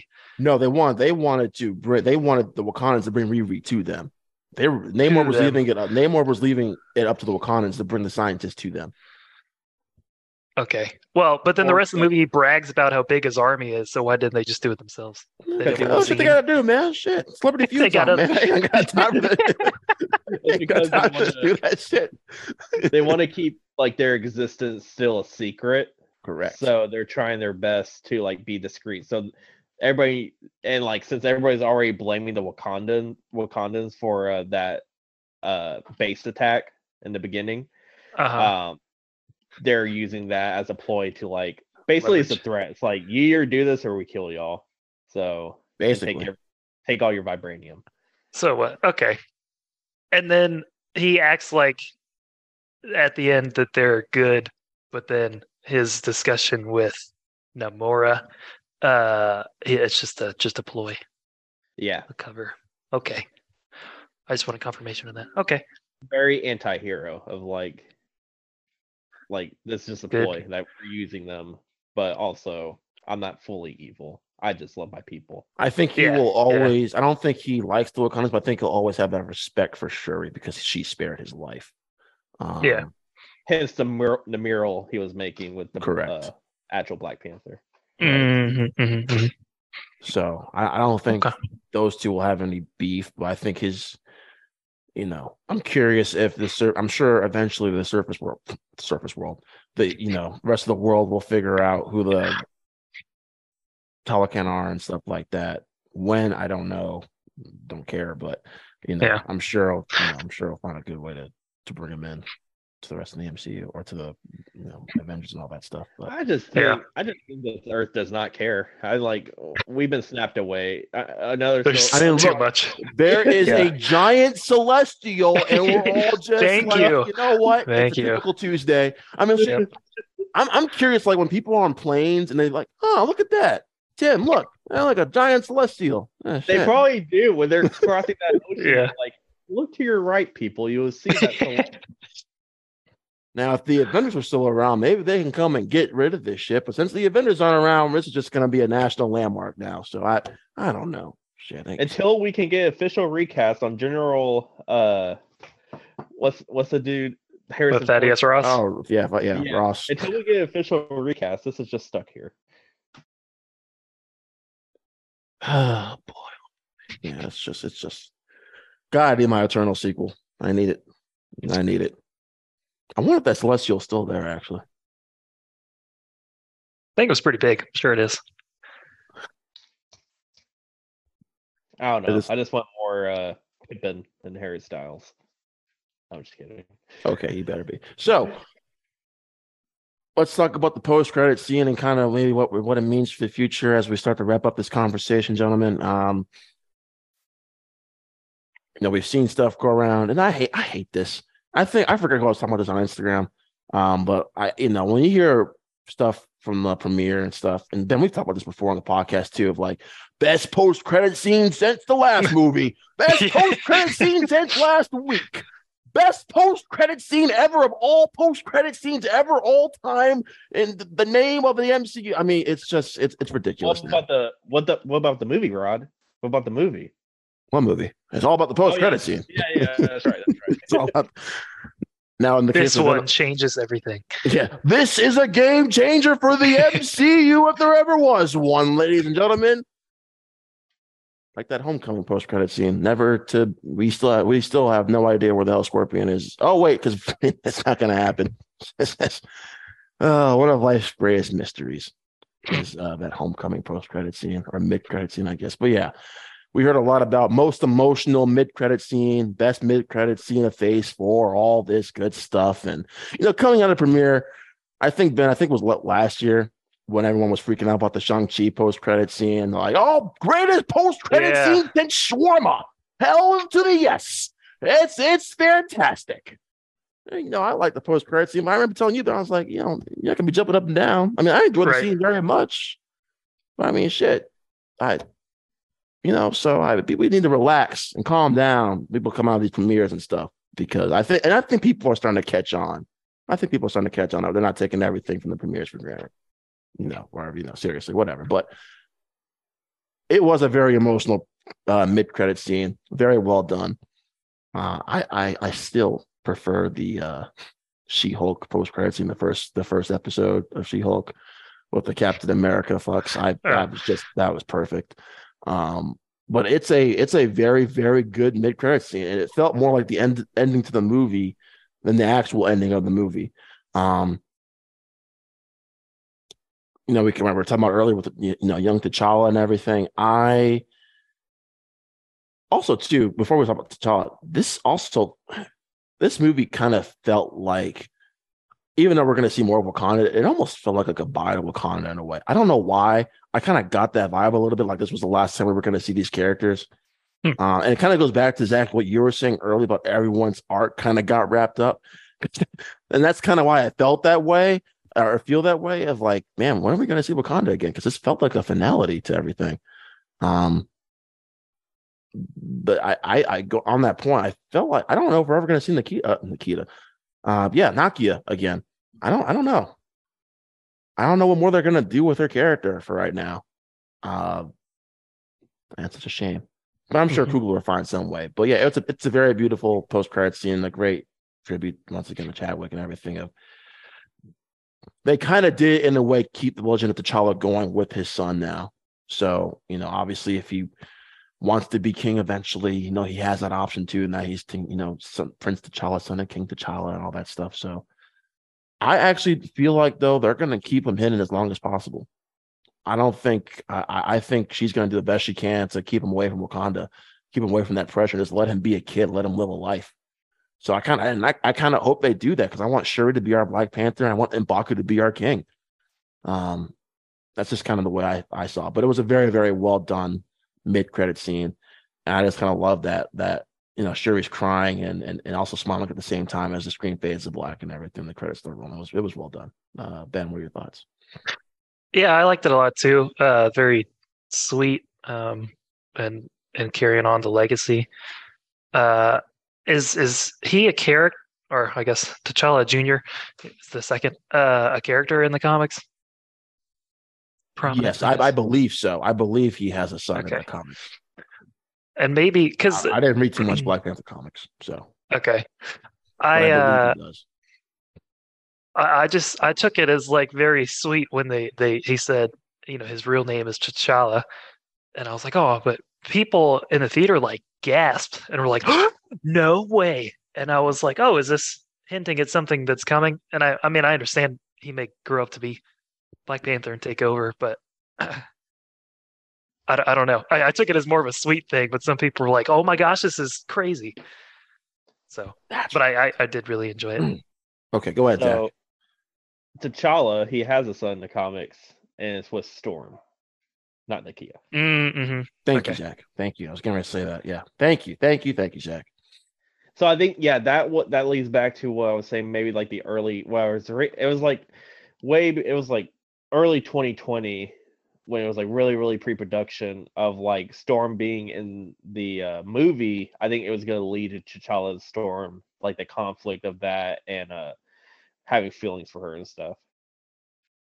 It's just you know, kind of, it gets me sad though, like what, you know, the movie we probably would have gotten, and you know, seeing what T'Challa would have gone through in a post Endgame world and everything. And I don't know if they would have bought in Storm, because I think there was still some unresolved stuff with him and Nakia that we could have explored in this movie too.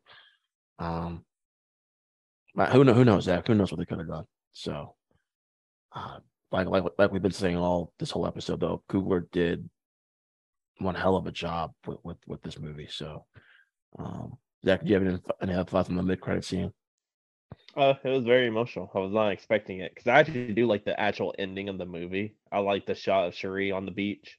It's a very cathartic ending to such a long, grand story, and for Shuri's arc. I just have questions of like, okay, because I really, like we were saying, I really want Shuri to be Black Panther for a good while. I want her to be the Black Panther, because you do this whole 2 hour, 40-minute movie just for a 20-minute fight scene when Namor, that's about it, and we're never gonna see her again as Black Panther because now T'Challa has a son. I don't know. It's just like up in the air on that aspect of the future, but is a very sweet continuation of Chadwick's T'Challa into his son. So I think that it's honestly, it's hard. Like, it's very unfortunate what happened with Chad, like just the circumstances and everything, but Coogler just did the impossible and like did the perfect, where you get the comic book of Shuri being Black Panther, and now you could continue the mantle of Black Panther for years to come, like T'Challa with his son. It was just like there's no other ending that could have been more perfect than this. Okay, all right. As we start to wrap this up, you know, we are kind of this. That's what I was saying in the beginning. This is kind of a conclusion to Phase 4. And, you know, it kind of goes with the theme of what Phase 4 has really been, which is about, you know, loss and grief and moving on and new beginnings. And every phase, I thought about this today too, like every Phase 4 movie has dealt with some form of loss. Look at Black Widow. Yelena lost a sister. You look at Shang-Chi. Shang-Chi lost his father and his mother, right? And all that stuff. Eternals, their family is broken forever. Is forever broken now. Multiverse of Madness, Wanda dealing with the loss of her kids. No Way Home, Peter loses everything, right? But Peter has lost something in every single movie he's been in. So I mean Uncle Ben, which they haven't really referenced other than the suitcase and I think in what was it, Far From Home, Ben, with the suitcase of Ben Parker, and then of course, you know, everyone doesn't know who he is anymore. So he's lost his relationships with everyone who's still around. He lost his mentor, his father figure, Tony Stark. Lost his aunt, if my Spider-Man is not the most depressed, broken down Spider-Man living in a broke ass apartment, then I don't want him. But your Spider-Man. Hold on. No, your Spider-Man is Andrew Garfield. Shut your mouth. No. But the last time we saw him before No Way Home, he was very broken. So I am playing into that. You're a Spider-Man. I don't want to hear that shit. I don't want to hear that coming. Neither from you or Ben. No, absolutely not. I will not accept this slander. Hell no. But anyway, back to what I was saying in my speech here. But also Thor: Love and Thunder, that was a lot of grief. That is very underrated. Yes, screaming goats and all that stuff. Yeah, no. Thor losing Jane. I mean, Thor loses everybody every 5 seconds. So, I mean, him and Peter have probably lost the most, and Wanda have probably the three characters that have lost the most in the MCU to this point. And then you could probably add Shuri to that list now, too. And Star-Lord. With Gamora, his dad, and his mom. Okay, like I said, Peter lost a lot more. But he has Kevin Bacon now, so it's okay. Yeah, exactly. Yeah, so he'll be okay. He'll Tony Stark, too. In terms of, losing people? As a reminder. Yeah. Yeah, no, Tony's lost a lot, too. Tony has lost a lot. Everybody's broken. That's the bottom line. I mean, it is. It's a broken universe, man. It's a broken universe. And that's why it's so funny these days. Yep. So yeah, I mean, this whole Phase 4 has dealt with a lot of loss and grief, and I think some of the best MCU movies, or at least my favorite MCU movies, have explored those really, really well. I just hope now as we enter this next phase, guys. I was fine with it in Phase 4 of bringing up Endgame and Infinity War and all that stuff because it's still relevant. And of course, when something like that happens, you're gonna bring it up a lot. To me, it's a massive event. But I hope as we enter Phase 5, we can kind of each one of these movies, even though there's a lot of loss, there's also new beginnings for these characters. So I hope that's what Phase 5 brings to us too. It's new beginnings, so we can kind of get past the snap and the blip now and bringing everyone back. I kind of hope we can get past all that and just move on. I'll be okay with the mention here or there, but I kind of just want to move on with these new beginnings now as we push forward. But I'll get more into that when we talk about our state of the franchise episode soon. But Ben, did you want to elaborate on anything I said, or do you have any other closing thoughts? Kind of as a wrap up of Phase 4. It felt like a good closing film. We get closure, but also the celebration of life as well. And you summed it up pretty well. It was like I said at the beginning. It was funny, but then also and enjoyable with the action and everything. But really, really personal as well, and hard hitting. So it was great to have that expert balance between all that, and incredible. I have small nitpicks and stuff, as I said, and maybe not full understanding of the story, but it really is crafted so well. The performances and script are really incredible, and hope to see more like this in the future. I think, Ben, your help with understanding the story better will help with rewatches. Yeah, I think the two rewatches that I've been, it's definitely helped my overall enjoyment of the movie and experience and everything. So this is a movie. This is definitely one of those MCU movies where you kind of have to see at least one or two more times just to kind of really comprehend and gather everything, because it is a lot of movie. It's a lot. Mm-hmm. Zach, anything else you wanted to add? Kind of as a wrap up to Phase 4 and everything. So I have a apparently a hot take that I think Phase 4 is the best phase in the MCU. It is a hot take. No, I'm just kidding. Sorry. I just think, I don't know. I like characters that deal with loss, as messed up as it sounds. It just brings the best out of heroes. And as Phase 4 showed, the worst. Look at Wanda. She could turn to a complete villain in Multiverse of Madness. And that's why I've been... that arc has been building since Age of Ultron, though. I mean, that has been building for a while. That's very true. But one thing I was going to mention that I just forgot is how this and how Wanda and Shuri's arc, they can seem very similar on vengeance and wanting and just angry at the world for taking what they lost and stuff. And I think it just shows different sides of grief. And everybody's criticized how Wanda just quickly snapped and like went against the world and killed all those people and stuff, and Kamen-Taj and all that. But like Shuri literally wanted to do the same thing, you know? She literally wanted to kill Namor and did not care about his people for that split second. But it just shows that these characters are very different from each other, but they share similar beliefs. I just think throughout Phase 4, it just deals with grief differently. Look at Thor, the much of he lost, but gaining we don't know, like I forgot the character's name, but you know, love, technically, like Love and Thunder, because he's Thunder, and the daughter that he takes from Gore is Love. So it just deals with grief differently with Phase. I know we're going to talk about in the next pod you said about like the end of Phase 4 and like the future and stuff, but I just love this phase so much, what it's done with like grief and everything, and ending this one in the most cathartic note possible is very heartwarming, especially with something so real. That's the thing, this story is so damn real, and you feel it throughout. Everybody's missing Chadwick. It's a giant tribute to him and stuff, and with such a cathartic ending of moving on. And there's a line Angela Bassett says in the movie that really stuck with me is she was saying to Nakia of like, you know better than anyone that that death in our cultural death is not the end. And I think that says a lot about the future phases. I'm glad you said that, because I want to bring this up, because I've seen some people complain about the handling of the funeral. Uh-huh. And that line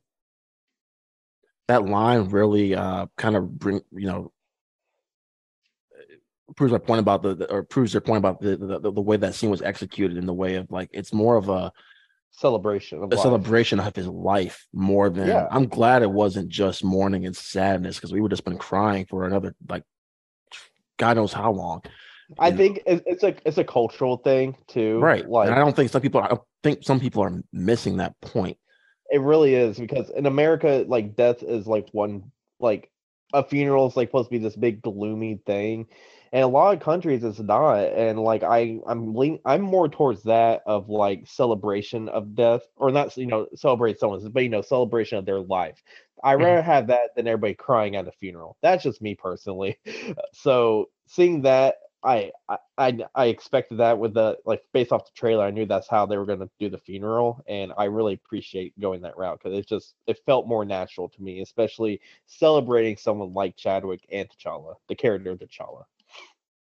Also, too, I love when Shuri finally decides to burn her funeral outfit. We get that quiet moment of all the stuff, the archive footage from Chadwick Boseman and them together.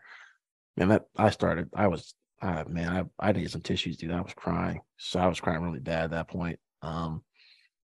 Yeah, I think, you know, we've all kind of said, like, it's definitely the MCU's most emotional movie to date.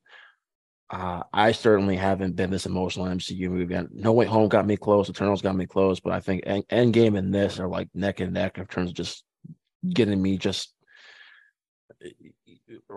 in a range of a lot of emotions, from just happy to crying, to happy again, to crying again. It's just that way, that roller coaster of emotions in all the best ways, right? So, you know, I am grateful, and I'm very happy that Coogler gave us this film. I'm glad this was the last film in the MCU or the last film in Phase 4 to close everything out. Because, guys, can you imagine? And I was talking with a buddy of mine after we saw this on Thursday night. Like, can you imagine the uproar if the releases were switched and Thor: Love and Thunder was the last movie to come out? Good Lord. I mean, you would not hear the end of it from the fans, the quote unquote fans and everything. I mean, there would be a lot of question marks about the MCU if this was the last movie. Mm-hmm. And then, look, I love the John Campia show, but they said something on Friday. I forgot to send this to you, Ben. That really pissed me off so much. They were like, "It's a cause for concern when 86% of Rotten Tomatoes is your highest rating for a phase." I was like, "Well, first of all, it's actually a 93% from No Way Home. Second of all, are we really going to start complaining about an 86% on Rotten Tomatoes? If we need a cause for concern? What is happening?" What is going on with Ben? And I'm going to do a bigger rant about this on the next episode, but Jesus Christ, Like, Ted, really? 86% cost per concern. I think now, Zach, it's like at a, what, 84% now or something like that on Rotten Tomatoes? But the audience score is very high. I think it's a 92, 93%, if I'm not mistaken. But like, but also She-Hulk has a 90% on Rotten Tomatoes too, I think. You know, and I'm glad you said that because most of those reviews have come from like the first couple of episodes. I don't think a lot of those reviews have taken into credit the entire series as a whole. Yeah. So I people need to take like the TV series Rotten Tomatoes scores a little less seriously because they only get to see a certain amount of episodes before they put out their reviews. So people need to take that into consideration. But as far as like the film, like films go, look, Doctor Strange Multiverse of Madness at like a 74%. No Way Home and Shang-Chi are like in the high 90s. Eternals, yeah, 47. But even someone like Ben, who's not as big a fan as like me and Zach are, still thinks it's better than a 47% on Rotten Tomatoes. Mm-hmm. And what am I missing? I think what Black Widow, Ben and Zach, it's like it's in the high 70s as well. And Thor: Love and Thunder is in the 60s, like mid 60s, I think. So, like we were saying, that it's been an experimental phase, and I'm glad they took their risk. I'm glad they took their chances. They needed to, right? They needed a clean slate, but they also need to take some risks and be different than what the previous phases were. So we'll go into that more on the next episode. We'll have a bigger discussion about it. But you know, as we wrap up here, Ben, you said you weren't ready to rank it. I'm actually still kind of having trouble by myself and where I place this in terms of like and like my overall MCU ranking. In terms of Phase 4, Ben, though, I still have Eternals and No Way Home as like my top two, and then I have like Shang-Chi and Wakanda Forever kind of like in a tie for like third and fourth place right now in terms of which one I like more.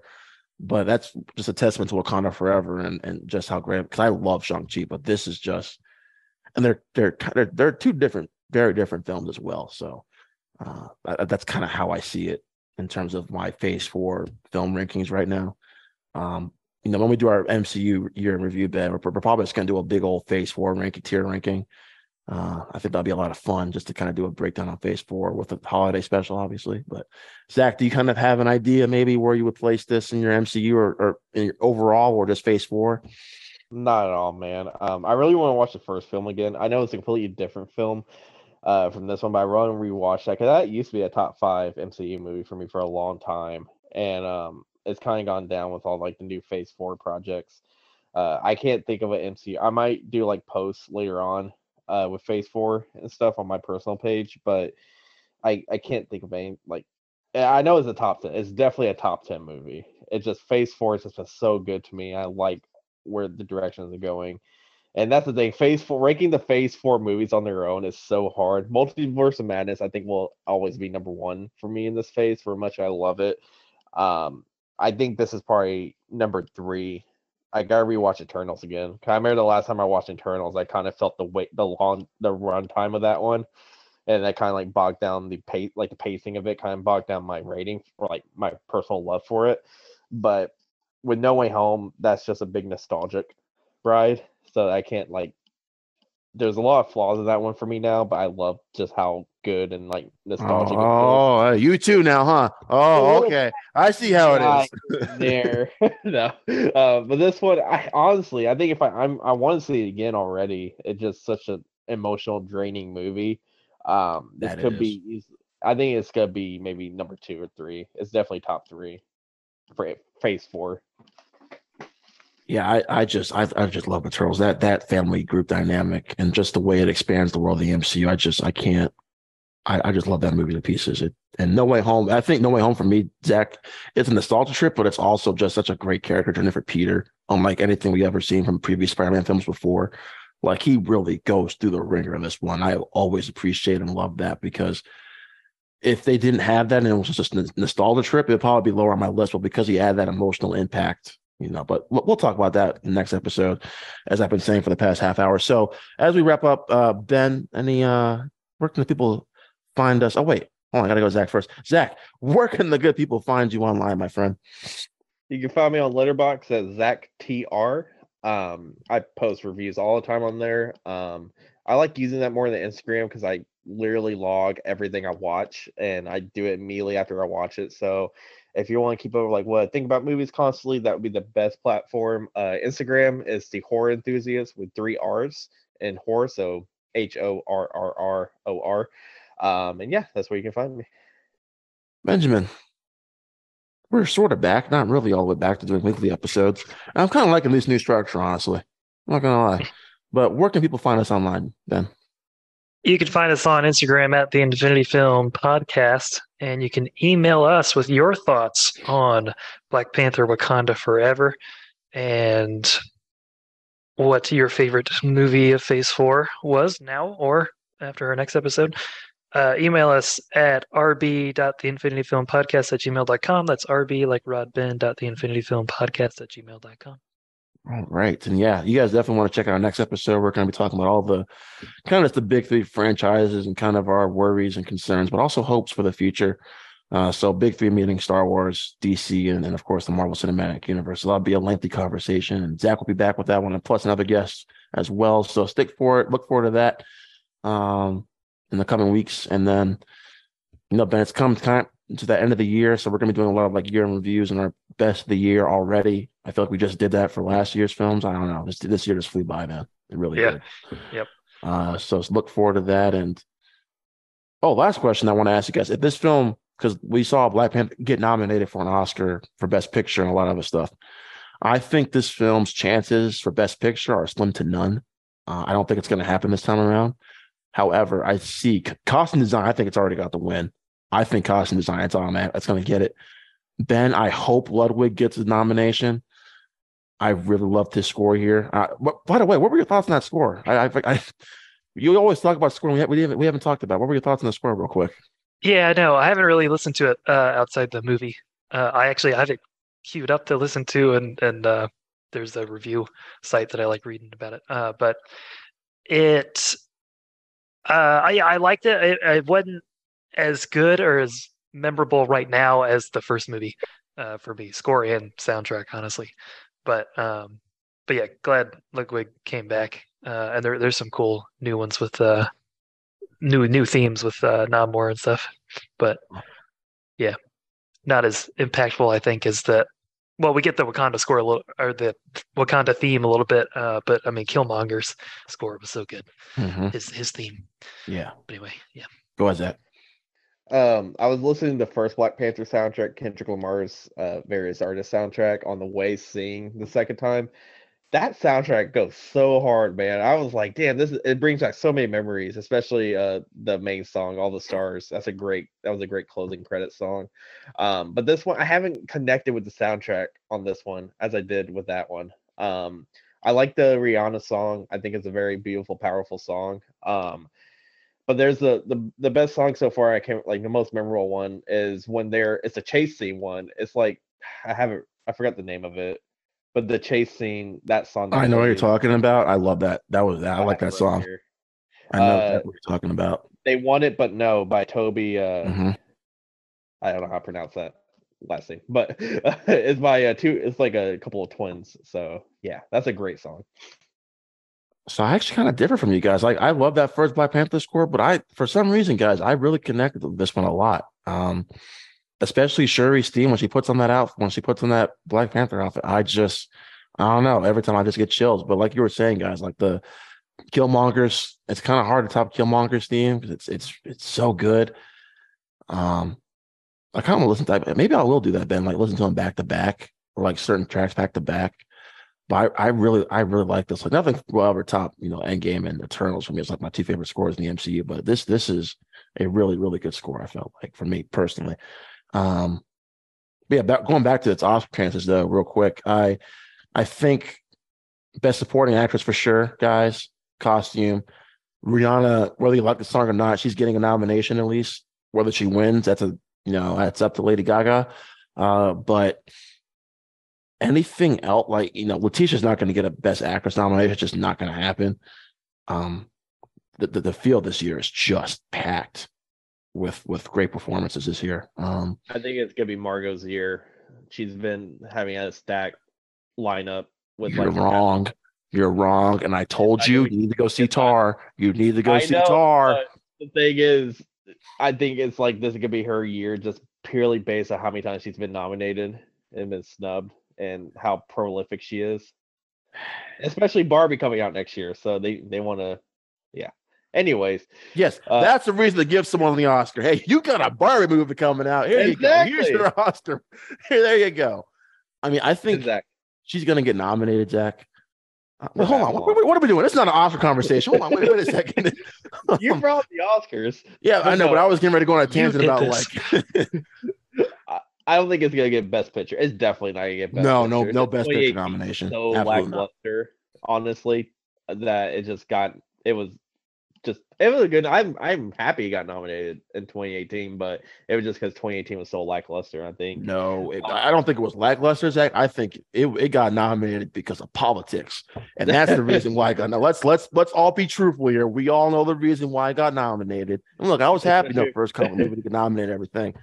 But if you're going to nominate a comic movie that year, it was Into the Spider-Verse or Infinity War. But you know, that's just me personally. But you know, whatever. What do I know, Ben? Right? So exactly. I said Ben, not Zach. We heard you, Zach. Ben, any other category you think maybe for Oscar chances other than maybe I think best supporting and costume and maybe score and song? I think production design maybe, Ben. Yeah. I'm wary, even though I loved Angela Bassett, I'm wary on supporting actress. But I don't have a list of 5 others. I'll give it to you. So, I think Golden Globe more likely than Oscar. Yeah. Okay. Don't insult Black Panther: Wakanda Forever by putting it in the Golden Globes. How dare you? In a comedy or a drama. Maybe people. You know what, Ben? They might do it. or comedy or musical. Yeah, that's what I meant. Oh gosh. But yeah, I agree with the others that you mentioned. Zach, any other categories you could think of that maybe has a chance in? Do you agree with myself, or do you agree with Ben that Angela Bassett will get a nomination for Best Supporting Actress? I don't think so, man. It's too stacked. It's just been such a great year, and it would be amazing if she did. It'd be an underrated thing. Maybe a MTV Movie Awards nomination next year. I don't know. But see, that was even more insulting than the Golden Globes, man. You know what, Ben? We're placing another bet. I already lost one with you this year, so we're placing another bet, Ben. You haven't paid up for the last one. Yeah, you got to come down to Georgia for that one. I ain't just shit. Look, next time you want to come to Six Flags, let me know. It'll be a long time, but okay. It's perfect weather for Six Flags, Ben. I don't know what you're talking about, but anyway. She's getting nominated. I'm not saying she's going to win, but she's getting a nomination. And if I lose this one, Ben, I will send you 5 hot, not hot toys, 5 pop figures of your choosing. Okay. Jesus. Not 5 hot toys. Not that. No, absolutely not. I was going to say though, no, Zach, it can't be a part of the best between me and Ben. So. No matter what, Avatar: Way of the Water is going to sweep all the other categories. Oh, absolutely. And it's going to get a Best Picture nomination. Yeah. I'm pretty sure about that one. Easily. It's going to happen. Mm-hmm. Anyway, we're going on for too long, guys. Thank you so much for listening. This is becoming an awesome conversation talk. Did not mean for that to happen. That's probably my fault. But thank you guys so much for listening. We hope you guys enjoyed Black Panther: Wakanda Forever. We hope you guys enjoyed this discussion. Find us on the various social media, our various social media platforms, and look forward to that next conversation we have about future of big franchise and stuff like that. For myself, for Zach, and for my great co-host Benjamin Saunders, we'll see you guys next time. Wakanda Forever.